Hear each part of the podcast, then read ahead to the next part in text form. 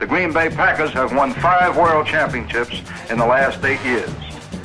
Winning isn't everything, but it's the only thing. In our business, there is no second place. Either you're first or you're last. The men who wanted to stay, they're still here. And let me tell you this, Green Bay is a great town for football. Ну что, всем привет. В эфире Green 19, подкаст восточноевропейских фанов Green Bay Packers о нашей любимой команде. Ваш хост сегодня я, Андрей Градиенко, у меня в гостях мой тезка Андрей Коноплев. Андрюх, привет. Э, привет, Андрей, привет все, кто нас слушает. Э, с наступившим Новым годом. Далее у нас обычно следует фраза, что на минувшей неделе, которая сейчас звучит, конечно, как-то ну, странновато. Ну, во-первых, мы пишемся через 27, по-моему, часов после матча. Во-вторых, э, скажем так, еще длинные выходные не закончились.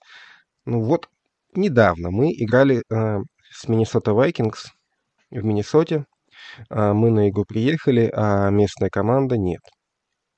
Э, матч завершился со счетом 33-10 в пользу Пейкерс, и из этих 10 очков э, хозяев 7 после ошибки на спецкомандах. То есть ни в защите, ни в нападении Миннесота чего-то из себя адекватного не представляла. Андрей, поделись своими впечатлениями об игре, пожалуйста.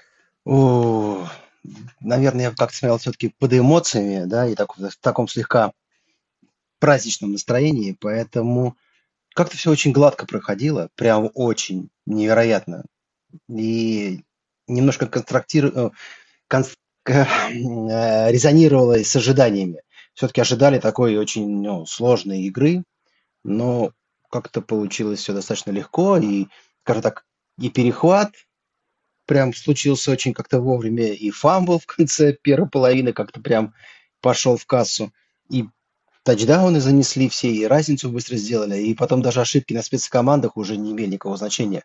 Но на самом деле очень-очень сильно похоже было на прошлогоднюю игру с той же самой Миннесотой, прям вот ровно год назад. Ты помнишь ее? Слушай, да, помню, и ну, эта вот игра, она была по североамериканскому времени еще в 23-м году, то есть, по сути, Пейкерс начали 23-й год с победы над Миннесотой и закончили победой над Миннесотой, и оба раза довольно уверенно. В, в том сезоне было там что-то тоже 40 с чем-то очков, я уже точно не помню. 41, 41-17. А вот теперь 33. 74 очка накидали Миннесоте вокруг Нового года с интервалом в год ну, достаточно любопытно. Я просто думаю, что тут на самом деле проблема не как бы не то, что как бы мы там супер как-то что-то играем. Мне кажется, это Миннесота почему-то э, второй год подряд к концу сезона, ну как-то прям то ли травмы их там захватывают, то ли они как-то, хотя по прошлому сезону, конечно, очень непонятно, но так и получилось. Они потеряли какой-то запал, потеряли мотивацию играть, что в прошлом сезоне, несмотря на то, что сезон был очень хороший для них, что в этом я думаю, что это больше характеризует их проблемы, чем какие-то наши колоссальные успехи. Но если команда выпускает на игру квотербека, который был стартером до этого всего лишь в одной игре, и в хафтайме его усаживает на лавочку, но это явно говорит о том, что у команды проблемы на этой позиции. Да, действительно, их подкосили травмы все-таки. Я считаю, что Хокинсон для их нападения весьма важный футболист. Но, конечно, когда тебя нет квотербека, ты адекватно играть в футбол не можешь. Есть такие моменты, когда ты, в принципе, одну травму, там, одну проблему в составе еще как-то перевариваешь, вторую перевариваешь, а потом просто твой карточный домик начинает сыпаться. Ну или как там каноничная метафора, соломинка, которая сломает хребет верблюду. Вот что-то подобное. В какой-то момент Миннесота просто сыпется. Вот сейчас я думаю, что это травма. Ну да, наверное. Мне кажется, что тут очень она никак не характеризует ни нас, ни Миннесоту, поэтому как бы прошла и прошла. Ожидания были немножко другие. Все-таки мне казалось, что у них более-менее адекватная защита, но она тоже там сейчас травмировалась, ломаная, переломанная. Поэтому и в защите они, по сути, ну, не смогли чего-то такого показать. А, все их э, схемы Блица, они оказались ну, достаточно легко читаемы, и э, Джордан Лав с ними разобрался принципе, без каких-либо там сложностей. Слушай, я недавно видел статку о том, что э, Викинги шестая по количеству блица команда в НФЛ. А выше них по блицу Канзас, Тампа, Питтсбург, э, Денвер, конечно. И вот с этими командами, которые блицуют, у нас довольно-таки странно выглядел офенс под руководством Лава. С кем-то он проваливался, с кем-то, наоборот, был весьма компетентен. То есть неплохо сыграли с Денвером, плохо сыграли с Миннесотой, а вот Канзас, например, а, их блиц мы выкупили. Помнишь первую игру Лава против Канзаса, когда у ну, Прям там, где... пауза. Подожди, подожди, подожди, подожди. Просто я сделал паузу, потому что для меня главный итог сезона то, что все, в общем-то, ну, не знаю, не рано ли я за всех говорю, но многие, прям многие забыли о том, кто такой Аарон Роджерс. То есть по нему уже никто не скучает. Так вот, когда Роджерс был на... Господи, сколько в этом квотербеке было под конец его карьеры в Гринбей не футбольного? Когда он был а, там на ковиде. Да-да-да. Если не ошибаюсь. И нас а, просто в мясо, в мясо заблицевали. Не помню, какой там был процент блица, там, по-моему, выше, 40, выше сороковника. И Лав выглядел очень слабо. А, как думаешь, он научился против Блица играть или нет? Я думаю, что он прокачал скиллы в этом направлении, потому что он, мне кажется, лучше выглядит. Даже по этому сезону, вот по этой игре, там, еще не, там, с тем же Канзасом, там, и даже в проигранных играх, э, даже против, против той же Тампа Бэй, против Питтсбурга, он смотрелся в принципе, в принципе, да, достаточно адекватно. То есть там ну, не сказать, что прям была какая-то большая проблема именно в игре Джордан Лава заключалась. Там были проблемы с э, выносной игрой, были проблемы там с корпусом принимающих. Лав не лучшие свои игры провел, то это я не буду там прям настаивать. Э, но, в принципе, он не, не было такого провала, как, допустим, там провал с Рейдерс, провал с Денвером. Э, поэтому к концу сезона он более-менее освоился, и тут особых проблем нету. И как мы видим, он может играть и против блицующей команды, и против тех, которые там в 4 человека давят. Как-то уже, как-то кажется, что а свой в этой лиге. Хорошая метафора такая, мне нравится, свой. Да, похоже. Ну, я вот вижу, что он а, учится понемножку играть, учит схемы, учит... А, в принципе, игра квотербек, это, знаешь, такое дерево из а, из ключей, из развилок. Если он тот, так, тот лейнбекер играет вот так, то ты принимаешь решение либо-либо. А далее мы продвигаемся по дереву возможностей, а, смотрим на сейфти, смотрим на корнер и так далее. И вот, в принципе, все эти деревья, как себя вести в той или иной ситуации на поле, а, в, в этом Лав очень сильно а, прокачался. Но, к сожалению, я у него вижу а, довольно фундаментальные проблемы в, в механике броска. Но если какие-то не так заметны, да, вот а, как... А, ну, то есть не, то, что не так, не так критичны. То есть, в принципе, помнишь а, этот пас на Бо Мелтона на четвертом дауне? В принципе, если твой ресивер бегает открытый, wide open, то ты такие вещи в него, ну, должен попадать. Если ресиверу такие мячи приходится вылавливать в прыжке, то ты сделал плохой бросок. И такие вещи, а, предвкушая твои а, три вопроса, точнее первые, такие вещи, конечно, надо делать. А, ну и квикауты, мы просто их не играем, в отличие от Пейкер с Роджерсом. Э, квикауты, бэкшолдеры это пока что не из репертуара э, репертуара нашего квотербека. Как ты думаешь, вот все эти проблемы с техникой бросков, именно вот с техникой, они исправляемы или нет? Я скажу так, очень осторожно, с ними можно жить. То есть их можно купировать, наверное, где-то можно, наверное, чуть лучше исправить частично. Наверное, до конца, не знаю, тяжело сказать, возможно, что не получится. А, но это, знаешь, как есть кино, там «День драфта», и там главный герой, его Кевин Костнер играет, нам нужно понять, какие проблемы у этого игрока, и для себя определиться, сможем ли мы с ними жить. Вот мне кажется, сейчас э, с игрой Джорна Лава понятно. То есть понятно, что он может, понятно, что он, чего он не может. Где-то он все равно будет пытаться играть, делать такие броски, но они, скажем так, не руинят э, всю игру команды. То есть, да, мы это видим, да, мы понимаем, что у него там 2-3 плохих броска, причем не очень сложных, но они у него проходят, ну, так получается. Возможно, процент их с э, развитием его карьеры – станет меньше. Возможно, он будет какие-то игры вообще просто даже не пытаться их бросать, находить какие-то другие варианты, более простые, или, допустим, наоборот, более сложные, но которые у него получаются лучше.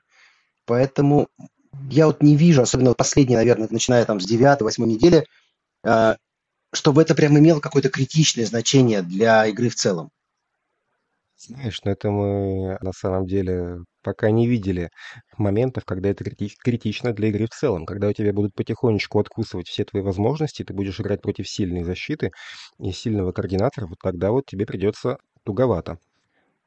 Тебе придется делать нестандартные броски, тебя будут к этому подводить, тебя, тебе, тебя будут заставлять играть так, как тебе некомфортно. Хотелось бы, чтобы в эти моменты ты, конечно, был во всеоружии.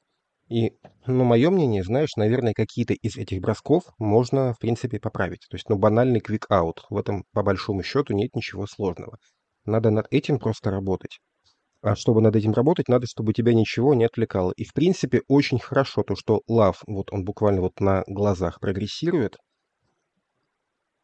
В принципе, и методологически, и технически. То есть мы видим, что у него броски становятся все как бы спокойнее и четче. Он уже не бросает какие-то совсем там дурные закидушки, но не как там Герман стебется, а очередная бомба на 3,1, а в принципе броски там в двойное и так далее.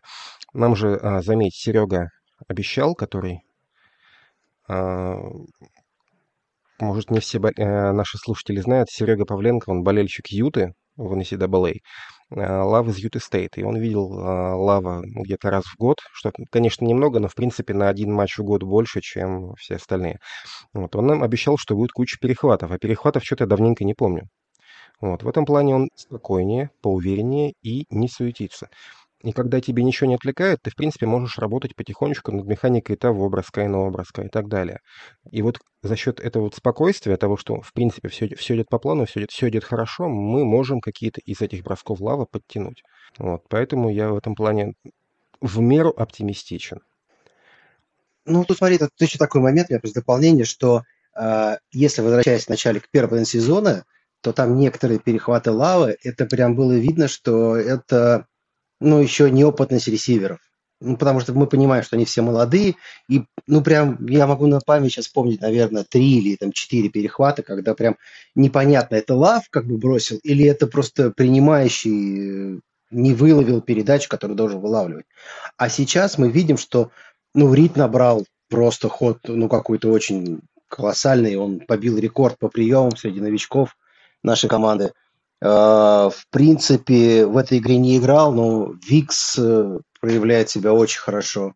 А, Ромео Дабс, он вроде как в тени постоянно, но какие-то вот такие важные приемы он почти что в каждой игре там 2-3 штуки делает. Да, наверное, его роль это не первый ресивер, и может быть даже не второй, но как надежный там третий принимающий, который может выйти там и какой-то важный момент поймать передачу от своего квотербека безошибочно, а он это, в принципе, показывает, да, то есть на самом деле это же тоже тяжело, когда ты бегаешь маршруты, бегаешь, бегаешь, бегаешь, тебя не бросают, а потом, там, не знаю, в самый там ответственный момент, там, в четвертой четверти тебе нужно подряд поймать две важных передачи. То есть э, а это показывает определенный уровень. Да, он не уровень там топ-20 принимающих по лиге, но иметь такого третьего принимающего, в принципе, очень неплохо. И мы сейчас видим, что принимающие, скажем так, наверное, можно сказать, что сыгрались или просто тоже освоились, понимают свои возможности, понимают возможности соперника. Ну, какой-то определенный наглость, что ли, у них появилась, потому что вот этот тачдаун Рида, э, когда он там протащил, там, не знаю, 5-7 ярдов с защитником на плечах, ну, при его габаритах, ну, знаешь, как бы у меня так немножечко так э, сердце ёкнуло, потому что я думал, что лучше бы ты упал бы, и мы потом бы спокойно там, с пяти ярдов выносом бы занесли. Слушай, я тебя хотел спросить на самом деле еще об офенсе. Ну, дефенс-то будем обсуждать через неделю, ну, через, не знаю, через сколько по окончании сезона, потому что ну, есть что сказать поперек ваших тезисов о том, что у нас, мол, драфт капиталом напичкана защита. Я даже скидывал э, свою небольшую математику по этому поводу очень сомневаюсь, что туда много драфт-капитала вложено, потому что там, ну, желающие сами посмотрят в draft history. Вот, давай все-таки об офенсе. Что нам делать с товарищем по имени Аарон Джонс? Потому что чувак, на будущий год у него очень большой cap hit. Чувак травматичен, но реально делает разницу на поле. Это раннер, которого у нас не было, ну, на моем веку, в принципе. Гранты, Грины э, конца нулевых, не тем более в десятые годы ничего подобного у нас не играл. Чуваку много лет, он, стоит дорого, он травматичен, но при этом в этом сезоне он не лучший игрок нашего офенса, все-таки лучший Джордан Лав. Но после Лава он второй. Вот как нам быть с ним? Я думаю, что там будет реструктуризация, и, наверное, его оставят, потому что, скажем так, жестко кепка нам не давит, ну, по, по моему ощущению. Наверное, иметь такого игрока, ну, вот смотри, вот если, допустим, согласиться, просто даже перенести там в Void э, года часть своей зарплаты и будет стоить там не 19, а 12, то его надо оставлять, потому что, как мне кажется, он очень, помимо того, что он делает на поле, когда здоров, он очень полезен в раздевалке. Ну, должен быть такой игрок, э, какой, какой, какой-то, какой-то позитив, э, какой-то такой своей профессиональностью настраивает молодых игроков. Вот если говорить о том, что есть какие-то там менторы в команде, то, наверное, Джонс больше всего из всей команды, из всего ростера подходит на эту роль. Поэтому я надеюсь, и я думаю, что это самый вероятный сценарий. Это будет реструктуризация, возможно, часть зарплаты просто перенесут э, в такие там void года, подрежется, и, в принципе, мы можем, пока у нас еще э, дешевый лав, пока у нас там молодой ростер, на год мы его еще оставим. Но это, соответственно, скорее всего, вряд ли позволит оставить э, Эйджи Дилана. С ним придется расстаться. Я смотрю его, его контракт. У него и так почти 7 миллионов в Войде, который наступает после будущего сезона. И при этом кэпхит 17. То есть, если мы его оставляем на будущий год, он нам стоит... Так, так, так, так, так. Короче, если мы его оставляем, он стоит 24. Если мы его увольняем, он стоит 12. Ну, сложное решение. То есть, я не могу сказать, что... Понимаешь, там же ты же понимаешь, что если у нее уже есть Void года, то тогда все они как бы капнут сразу в один год. Ну, понимаешь, иметь в своем ростере игрока, который, не знаю, пускай даже в половине сезона отыграет, но отыграет и будет тебе носить ногами по 100 ярдов, ну, это прям, ну, очень круто. И мы же не говорим там о каких-то безумных деньгах. Э, ты опять же говоришь, там, он будет стоить в целом, но это, это, это все будет расписано на несколько лет. То есть конкретно в следующем году он под кепкой не будет занимать 24. Так, я тебя слушаю, перебью. А мы сейчас с тобой можем очень долго переливать, переливать из пустого в порожнее, обсуждая, а, что да, нет, нет, да, и к какому-то определенному выводу мы не придем. Я имею в виду, что, смотри, мы собирали такой, а, по сути, run first, ну, по нашим меркам, офенс под Роджерса. И именно, в общем-то, с этим в качестве проекта нашего нападения приходил в команду Мэтт Лафлер, но у нас уже другой квотербек. Возможно, нам стоит немного пересмотреть подход к, а, в принципе, работе своего офенса. А, еще какой нюанс, довольно важный. Я, наверное, забегаю вперед, но мне кажется, уже с такой некой уверенностью можно об этом говорить. У нас два сильных тайтенда. Возможно, нам стоит пересмотреть свой офенс на pass first, на а, tight end heavy.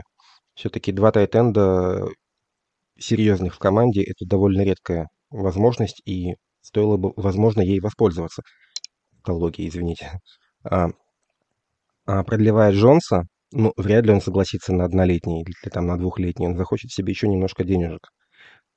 А, не, вляпаемся, не вляпаемся ли мы в ситуацию с э, Бахтиари номер два, которому дали денег и 90 лямов? Не боишься ли ты, что может подобная вещь случиться? Да не сказать, что я боюсь. Во-первых, все-таки порядок Сунса немножко другой, поэтому я думаю, мы можем себе это позволить. Я не вижу, что это прям как-то, даже если случится, это критично ослабит команду. Ну, будет, условно говоря, у нас там, не знаю, 12, там, 14 миллионов мертвых денег от Джонса в кепке. Ну, то есть не то, что мертвых, просто мы будем ему платить, а он не будет играть. Но это не какое-то прям... Это не 40 миллионов в Бахтиаре. Так что я не вижу, что тут риски большие. А плюсы от этого очевидны. Я просто хотел отметить, что если твой человек, твой раннер в половине матча сезона набирает 100 ярдов, это, конечно, хорошо, но если он сломан в январе, если он не играет в плей-офф, то ну и смысл в нем. Ладно, это можно долго обсуждать. Я свой поинт высказал. Возможно, нам стоит немного пересмотреть наше отношение к сути нашего нападения. Возможно, нам стоит уйти от двух раннеров в пользу одного и двух тайтендов. А, потому что Джонс травматичен и дорого обходится. Вот. Давай, наверное, перейдем к той части, которую мы заготовили, а, к вопросам. И начнем с твоего, потому что мой первый будет таким реплаем на твой первый. Давай, начинай ты. Давай. В общем, мой первый вопрос такой. А, мы уже поговорили, итоги для команды сезона, в принципе, всем нам понятны. Те, те вопросы, которые стояли перед командой, мы на них ответили. Всем, в принципе, этот ответ плюс-минус понятен. Но какие итоги этого сезона для Гутенкуста? Он вот этим своим решением по лаву, своим решением по обмену Роджерса, он получил индульгенцию до конца своего срока. А срок, я так понимаю, у него уже, когда он захочет уйти на пенсию. Как думаешь?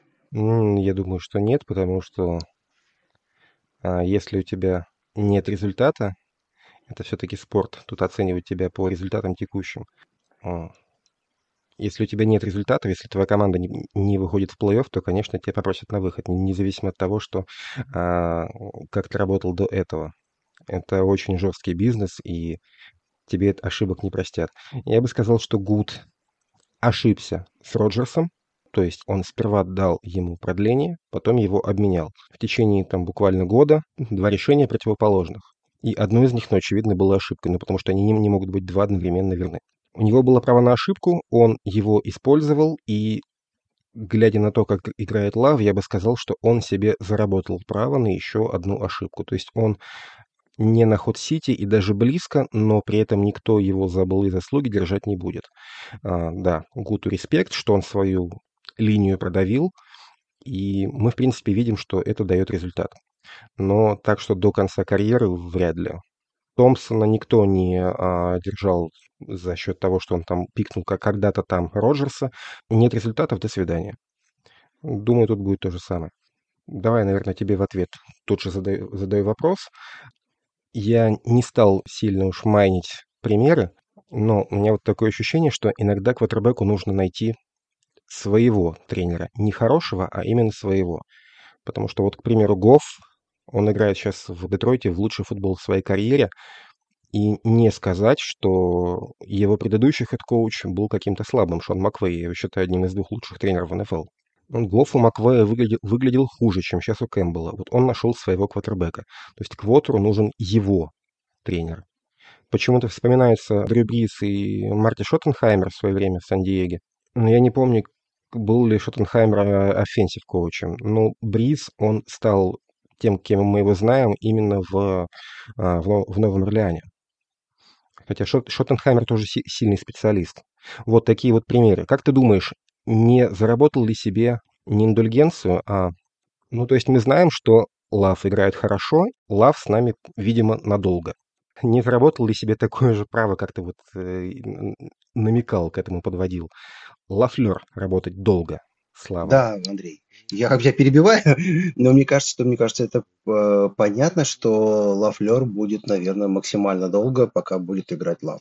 И я допускаю мысль, что Лафлер может остаться и после Лава. А узкое место, ну, как мне кажется, в истории с Лафлером, это не его компетенция как тренера нападения. То есть мы видим уже с разными квотербеками, с разным персоналом, с молодым, с опытным, он умеет это выстраивать, уже достаточно долго мы его наблюдаем, поэтому тут все понятно.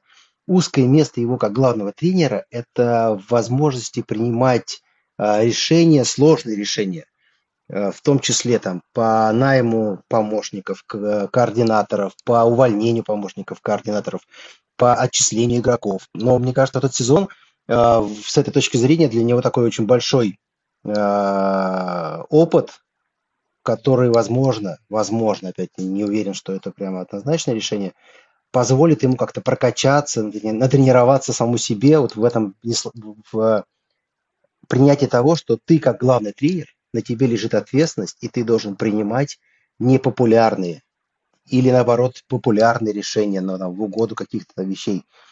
Но не только ты не должен быть хорошим человеком, ты должен быть главным тренером. Пока вот до этого сезона все-таки Лафлер был такой специалист, хороший специалист по нападению и хорошим человеком, но он не был, скажем так, главный тренер э, в полном понимании этого слова. Возможно, этот сезон его в этом прокачает, и тогда, да, тогда он останется очень надолго. Я думаю, что, ну смотри, но если Лав повторит этот сезон, то, скорее всего, ну и разумно дать ему контракт там на 5, 6, там 7 лет, чтобы просто растянуть эти выплаты там на много-много лет. И получается, что у тебя Лав уже там в твоей команде там, на те же 6 лет, ну, что бы ни случилось, он будет играть с Лафлером, потому что он его нашел, он его развил, он его довел там до этого состояния. И мне трудно представить ситуацию, при которой такие появятся голоса, а давайте поменяем главного тренера. Не знаю, что может случиться. Мне это как бы трудно представить. Я бы высказал большой респект Лафлер за то, что я в том году отмечал, что после провальной осени он команду в кучку собрал, команда под конец сезона собралась. Мы претендовали на плей-офф, хотя начали, по-моему, там 3-8, что ли, или а закончили 8-9. То есть в конце сезона он команду в кучку клеил. И я предполагал, что в этом сезоне ему придется потратить больше времени на то, чтобы эту команду научить играть в футбол, чтобы она показывала тот футбол, который хочет видеть наш а, Лафлер. Это, в принципе, заняло, ну, примерно то же самое время, хотя работы было больше, и результат лучше. То есть, как главный тренер в этом сезоне Лафлер отработ, отработал уже лучше, чем в сезоне прошлом. Хотя, в общем-то, и в прошлом сезоне я ему э, за это респектанул. Вот. Давай дальше твой вопрос. Так, э, у нас был спор в канале, в комментариях и в разных чатах, и многие мне говорили, что есть какой-то особый опыт, который получит наша команда, если попадет в плей-офф. Это прям действительно, как, как ты считаешь, есть этот такой какой-то сверхопыт игры, игры в плей-офф, потому что вот я могу на память сейчас привести несколько примеров, когда команды, имея колоссальный опыт игры в плей-офф, но ничего, в принципе, стабильно ничего не добивались. Или могу привести примеры, когда команды, не имея никакого опыта, вдруг, в принципе, показывали результаты самого высокого уровня, вплоть до там, выхода в Супербол. И как следствие, так ли нам необходим сейчас выход в плей-офф? Что скажешь? Я попробую предположить, что пример команды, которая регулярно играет в плей-офф, но ничего там не показывает, это Green Bay Packers, нет? Uh, нет, у меня даже был пример одной, одной команды, но в разных uh, временных интервалах. Я думаю, ты легко и можешь там догадаться. Это Cincinnati Bengals. То есть сколько у них там был подряд страйка из выходов в, в плей-офф? Восемь лет, если не ошибаюсь. То есть они стабильно попадали в плей-офф и стабильно проигрывали первую игру. Вот как бы опыт, опыт, опыт, опыт, но он ни, ни во что не вливался. И, та, и те же самые команды, Cincinnati Bengals, сразу же, когда они были готовы, когда они собрали команду, они дошли до Супербола, не имея никакого опыта тот стрик, о котором ты говоришь, если не ошибаюсь, там, по-моему, было не 8 лет все-таки, но там был э, Энди Далтона. Это все-таки немного другая вещь. А, то, что ты проигрываешь плей-офф с Далтоном, это такие матчи, когда где тонко там рвется. Это все-таки другой вид спорта, плей-офф. А, потому что, ну, регулярки, ну, вот мы говорили о том, что мы можем попасть в плей-офф, надо выигрывать, потом мы проиграли Нью-Йорку, Giants. И что? Вот мы все еще здесь. То есть одно поражение в регулярке, оно, ну, в принципе, принципе. Если ты адекватная команда, она, в принципе, ничего особо не решает. В плей-офф а, один плохой снэп может решить судьбу матча. Вот плей-офф — это все-таки отдельная история. И, ну, когда ты что-то делаешь в первый раз, в принципе, всегда волнуешься. Там, ты впервые приглашаешь там будущую жену на свидание, там, или на собеседование идешь, или впервые выходишь в плей-офф, и для тебя все в нове, и, в принципе, а, футбол настолько много, многогранен, что тебе никогда не будет слишком много опыта. Всегда можно еще. Я тебе приведу тогда еще один пример команды, которая имела опыт игры в плей-офф и была там во многом за счет этого успешна. Это Новая Англия, Белобельчика, это Брэди. Все-таки ну, не настолько круче Брэди, чем Пейтон, если вообще круче, чтобы вы иметь там на сколько там гаек больше, на 5 все-таки э, опыт в плей-офф важен. Опыт игры в сезоне из одного матча, когда у тебя 60 минут на то, чтобы выжить. А когда у тебя каждый снэп важен, когда тебе в принципе нельзя ошибаться.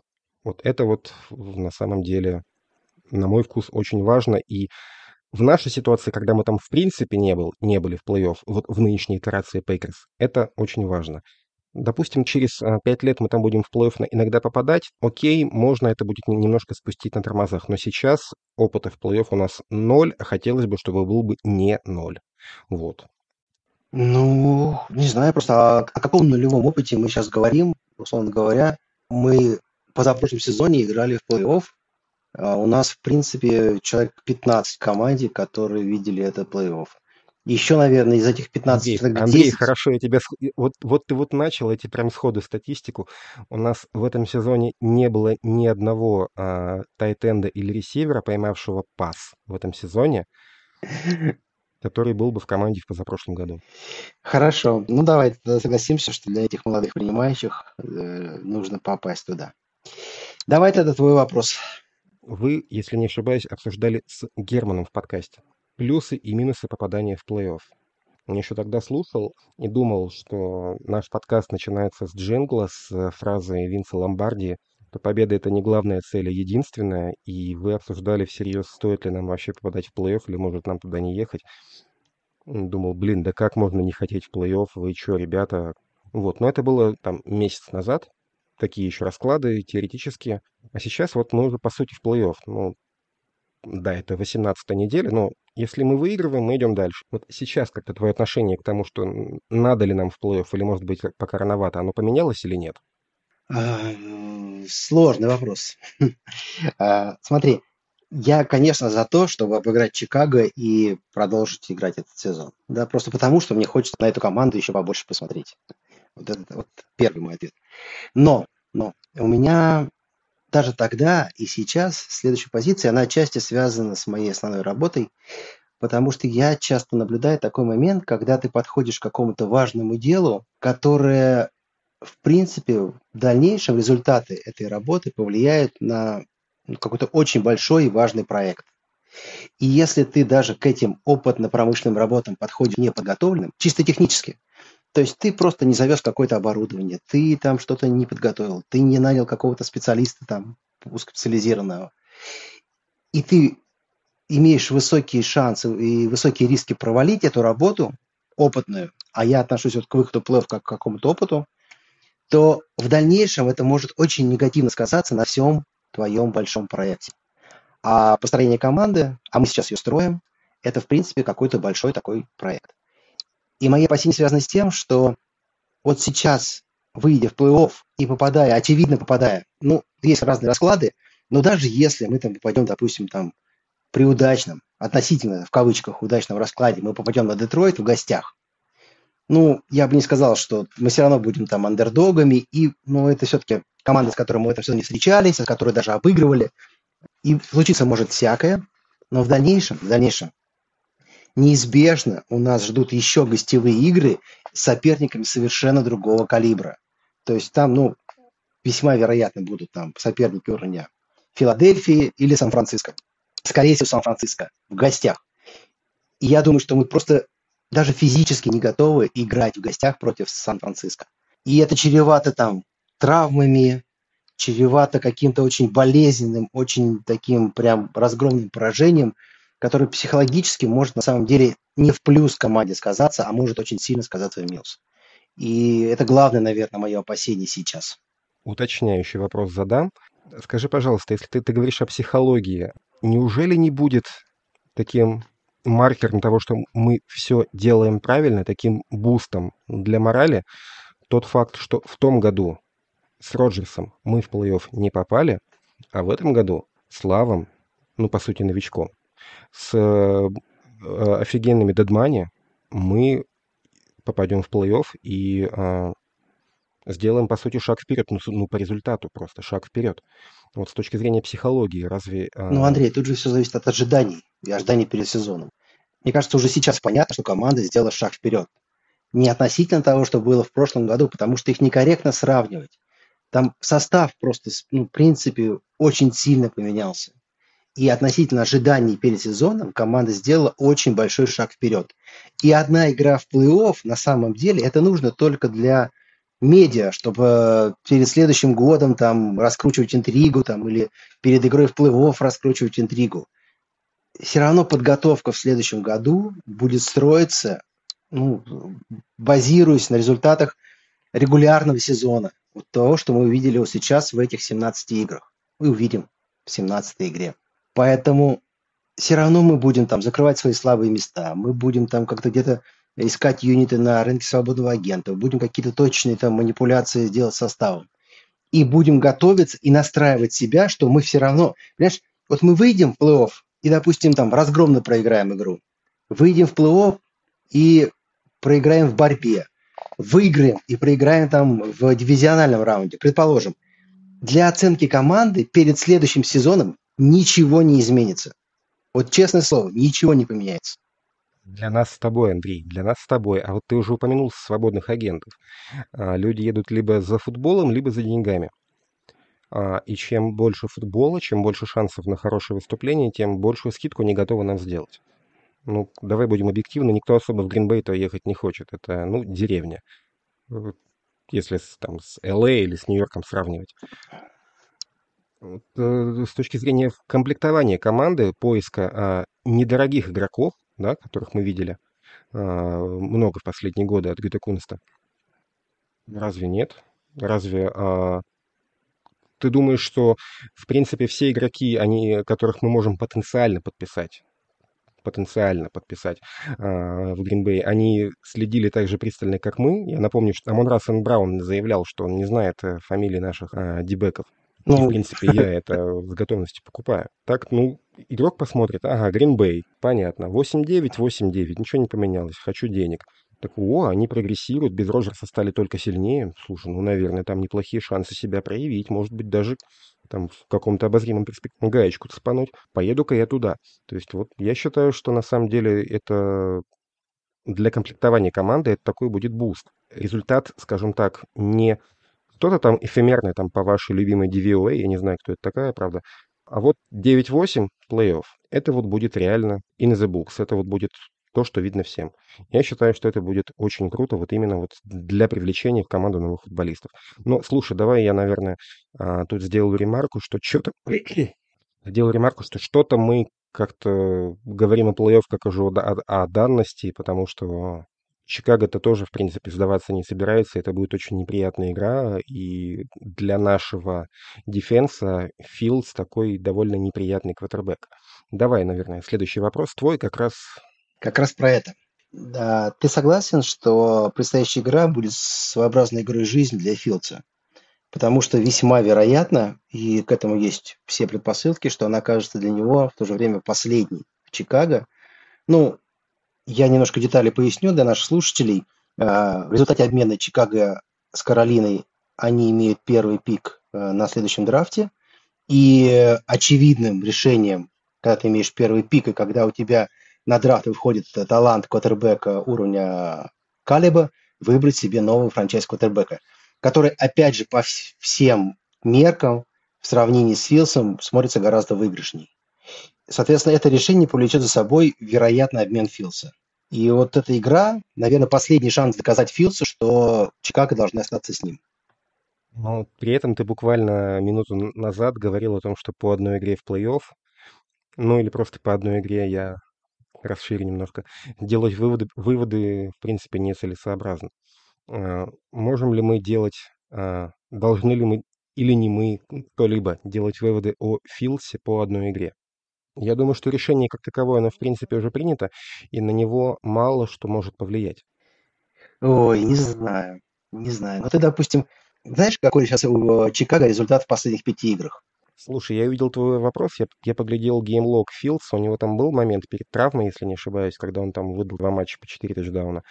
Дальше как-то не очень. Я вот только на его стату посмотрел, на результат нет. Но они вроде, не, они, они вроде неплохо играют. Ну, они 4-1 сейчас идут в последних пяти играх. То есть они последовательно обыграли Миннесоту, Детройт, проиграли Кливленду всего лишь 3 очка. Кливленду, который сейчас на безумном ходу. И обыграли Аризону и Атланту как мы, как мы понимаем, что и Аризона сейчас не подарок. Ну, Атланта команда, в принципе, уровня, ну, там, в 7, 7-9 у нее, если ошибаюсь, сейчас результат. Но там проблемы с кутербэками, но все равно достаточно крепкая. Защита уж точно крепкая. Поэтому вот еще, допустим, 5 недель назад наверное, решение обменять Филса и пойти за Калибом для Чикаго выглядело, ну, абсолютно понятным. Сейчас, мне кажется, весы вот замерли, как раз вот они сейчас замерли в таком равновесии. И даже просто вот если фон медийный там слушать, все такие, ну блин, ну вот он же играет хорошо, мы же можем с ним играть, мы же вышли почти что на э, результат. Он хорошо играет, я просто не слежу за Чикаго, Андрей, ты смотришь их, нет? Он хорошо играет? Э, слушай, да, он в принципе, он, понимаешь, он перестал портить э, игру Чикаго.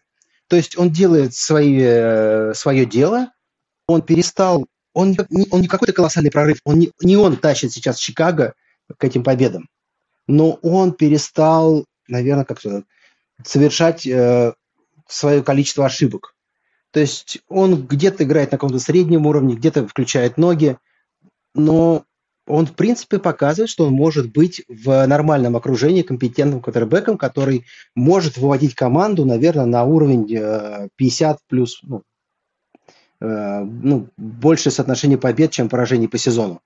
То есть, вот если бы я бы знал, что сейчас Филд останется, я бы однозначно поставил бы прогноз на следующий сезон Чикаго э, 9-8 или даже 10-7. Потому что а, видно, что они очень хорошо сейчас над защитой поработали. Они там Монтесвита из Вашингтона себе подписали, обменяли, подписали сразу. У них хороший первый э, корнербэк, у них э, один из ланбекеров, которых они подписали перед сезоном, себя очень хорошо Эдвардс проявляет. То есть у них такая интересная, действительно очень интересная защита вырисовывается, которая, скорее всего, станет еще сильнее через год. У них в кои-то веке, ну, скажем так, половина онлайна работает очень хорошо. Левая сторона причем. А, есть перекосы, есть проблемы, но мне кажется, уже такая, такая стадия команды, когда вот их можно прям действительно точечно исправить, и команда будет уже очень конкурентоспособна. И даже с этим Филдсом.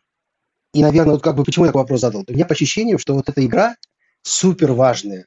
По сути, для Филдса, если он ее сейчас выигрывает, то они выходят там на уровень э, 8-9, то есть практически 50%, да, и неоднозначный такой э, фон, как бы, ну вот Филдс показал себя, что он может быть квотербеком, что мы с ним выигрываем, что, в принципе, у нас отличное завершение сезона. Да, мы не попали в плей-офф, но мы к концу сезона исправили вот эти все про наши проблемы, мы идем на положительном там э, результате во второй половине, а у них там очень хороший результат во второй половине сезона. Поэтому, ну, неоднозначно. Слушай, ну то, что я тебя услышал, это, во-первых, просто уточнение к тому, что мы а, зря Чикаго шапками пытались закидать. Ну, не пытались, но так, немного говорили о, о нашем плей-офф как о чем-то свершившемся. Нам будет тяжело. А во-вторых, вопрос не в том, а, выиграет ли Филдс, а в том, как он выиграет, если выиграет. Вот это вот важнее. То есть, если он выиграет, например, там наберет 0 там, пасом, один выносом и там 150 ярдов, то никто, конечно, не поставит это ему в заслугу. А, и я бы тебе, знаешь, еще отметил, что а, Fields это выбирали предыдущий офис, предыдущий штаб.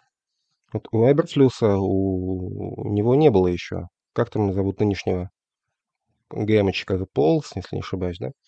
Вот у них еще не было шанса пикнуть квотербека. Возможно, что это повлияет. А менять а, штаб и офис и тут же новеньким давать право на выбор квотербека – это ну, не самый очевидный ход. Вот и вполне возможно, что это, ну, не вполне возможно, это, вот именно это повлияет. Заслужил ли Эберфлюс вот своим сезоном право на выбор квотербека, а, как оценивают работу а, Полса, а, дадут, дадут ли ему право пикнуть, пикнуть квотербека.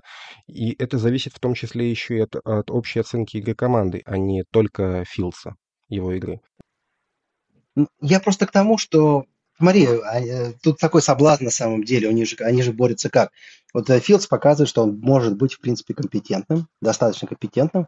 И соблазн э, получить золотые горы за свой первый раунд. Ну, понятно, что Калеб это, ну, наверное, за последние там несколько лет прям действительно прям без вопросов первый оверолл.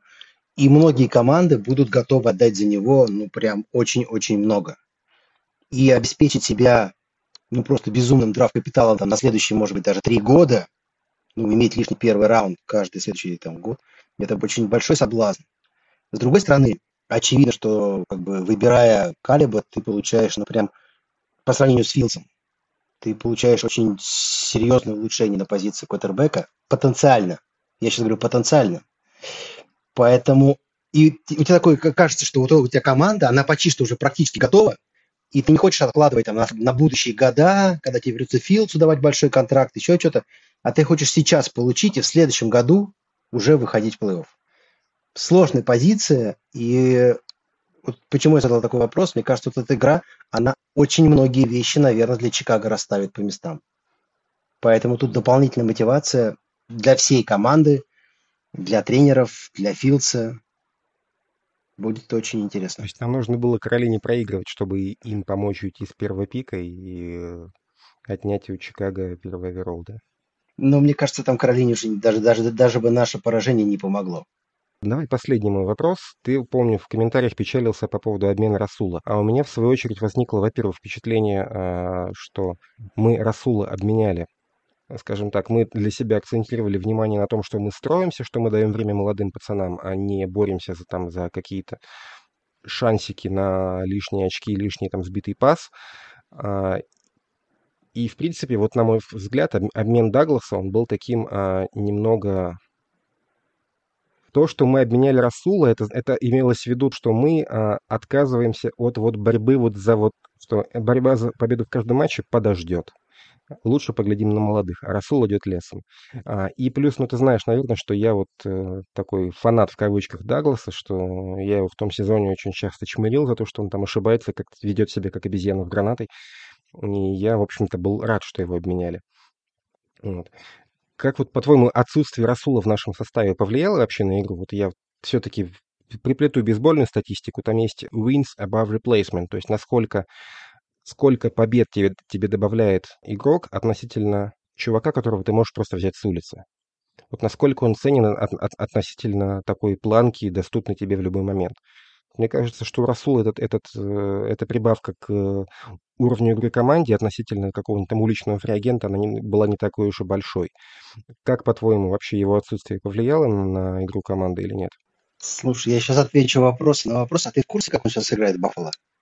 А, слушай, я тебе отвечу вопросом на вопрос на вопрос, а ты помнишь, что когда мы его подписали, он играл гораздо лучше? Когда он только попал к нам, он прям выглядел очень круто, и потом куда-то все ушло. Вот первые полгодика Расул был просто боженькой.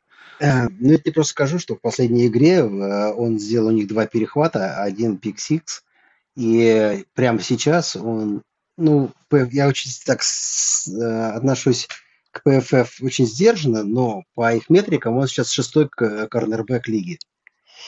И он прям, ну, очень круто играет Баффало. И для них это однозначно обмен в плюс пошел, ну, уже точно. По поводу нашей команды, и, смотри, тут, наверное, накладывается и вот последнее решение по одноматчевой дисквалификации Джайра Александера. Мне кажется, вот это из той же самой серии. То есть а, Расул Даглас позволил себе очень некорректные высказывания, которые нарушают, видимо, как, э, внутреннюю этику команды. Там была эта история, что он высказал недовольство. Возможно, он высказал не только медиа, а где-то внутри команды, и, соответственно, его прям очень быстро обменяли. При том, что конкретно по его игре я бы не сказал, что у меня были к нему претензии. Он все-таки был и сейчас подтверждает определенный свой уровень. И этот уровень однозначно выше, чем э, Валентайн и Балентайн, который играет у нас сейчас. И, соответственно, с ним было бы лучше.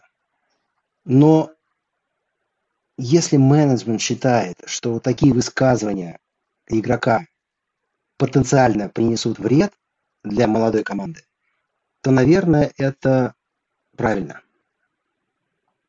То есть если оценивать его как игрока, это однозначно обмен в минус. Если его оценивать как э, выразителя мнения и как э, игрока, который может негативно повлиять на обстановку внутри команды, наверное, это было правильное решение. Слушай, я открываю PFF. На PFF, если ты вышел на поле, у тебя оценка 60.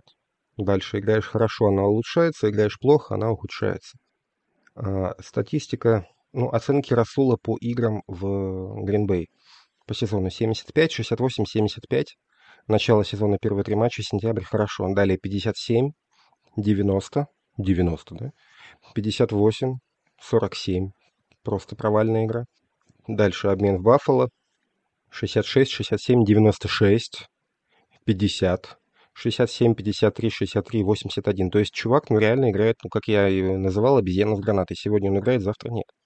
Ты, в принципе, никогда не знаешь, вот сегодня он э, э решит у тебя все играть каверджи хорошо и плотненько, или наоборот, там будет пропускать какие-нибудь закидухи себе за спину и терять защитника на, на 10 ярдов. То есть вот Расул, он очень нестабилен. Вот все, что я о нем могу сказать, это он очень нестабилен. Ну, Андрей, ну мы же его поменяли не... У нас не сидел там какой-то готовый там игрок со второго раунда, там молодой какой-то.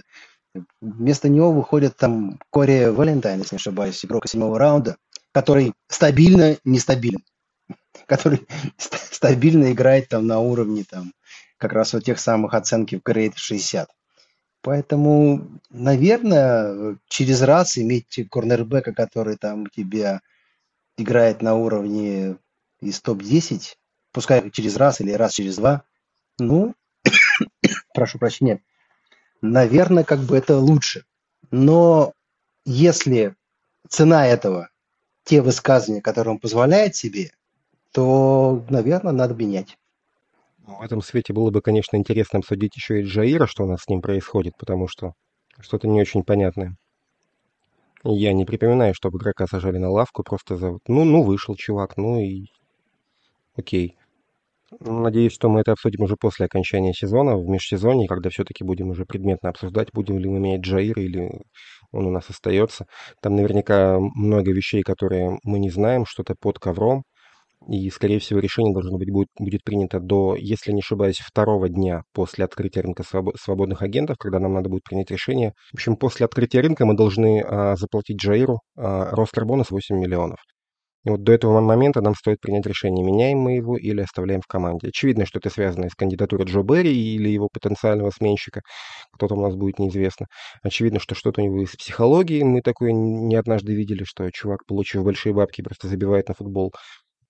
Ну вот, а, мне кажется, что Джа что-то, ну, что-то, в принципе, похожее на ситуацию с Расулом. Расула мы обменяли. Вот. Ну что, слушай, давай, наверное, будем... А, ты немножко торопишься, уже у нас остается совсем мало времени. А, давай будем закругляться. Если не ошибаюсь, у нас, по-моему, в этом сезоне точно рекордный по времени а, записи. По, блин, это слово, спан по-английски. Затраченного времени. на все. Хотя я думаю, что он ушмется потом. Нет, нет, я не, я, я, я не это хотел сказать. Мы никогда не писали в этом сезоне а, э, подкаст так быстро после игры. Все-таки мы начали писать его через 27 с половиной часов после окончания матча. Обычно мы все-таки двое суток выдерживаем. Вот.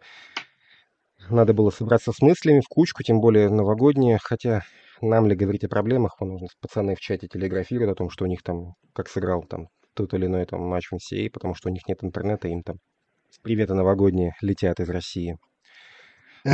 Пацанам из Киева отдельный привет, ребята, мы с вами. Надеемся, что все будет хорошо. Если бы мы могли что-то поменять, мы бы, конечно, поменяли. Кто-то, наверное, этому радуется. Надеюсь, надеюсь, что тех, кто этой ситуации рад и доволен, среди слушателей нашего подкаста нет. По крайней мере, не хотелось бы. Ребят, держитесь. Андрюх, спасибо, что пришел в эфир. Дорогие слушатели, спасибо, что нас слушаете в новогодние праздники. Спасибо и смотрите Гринбей. До свидания.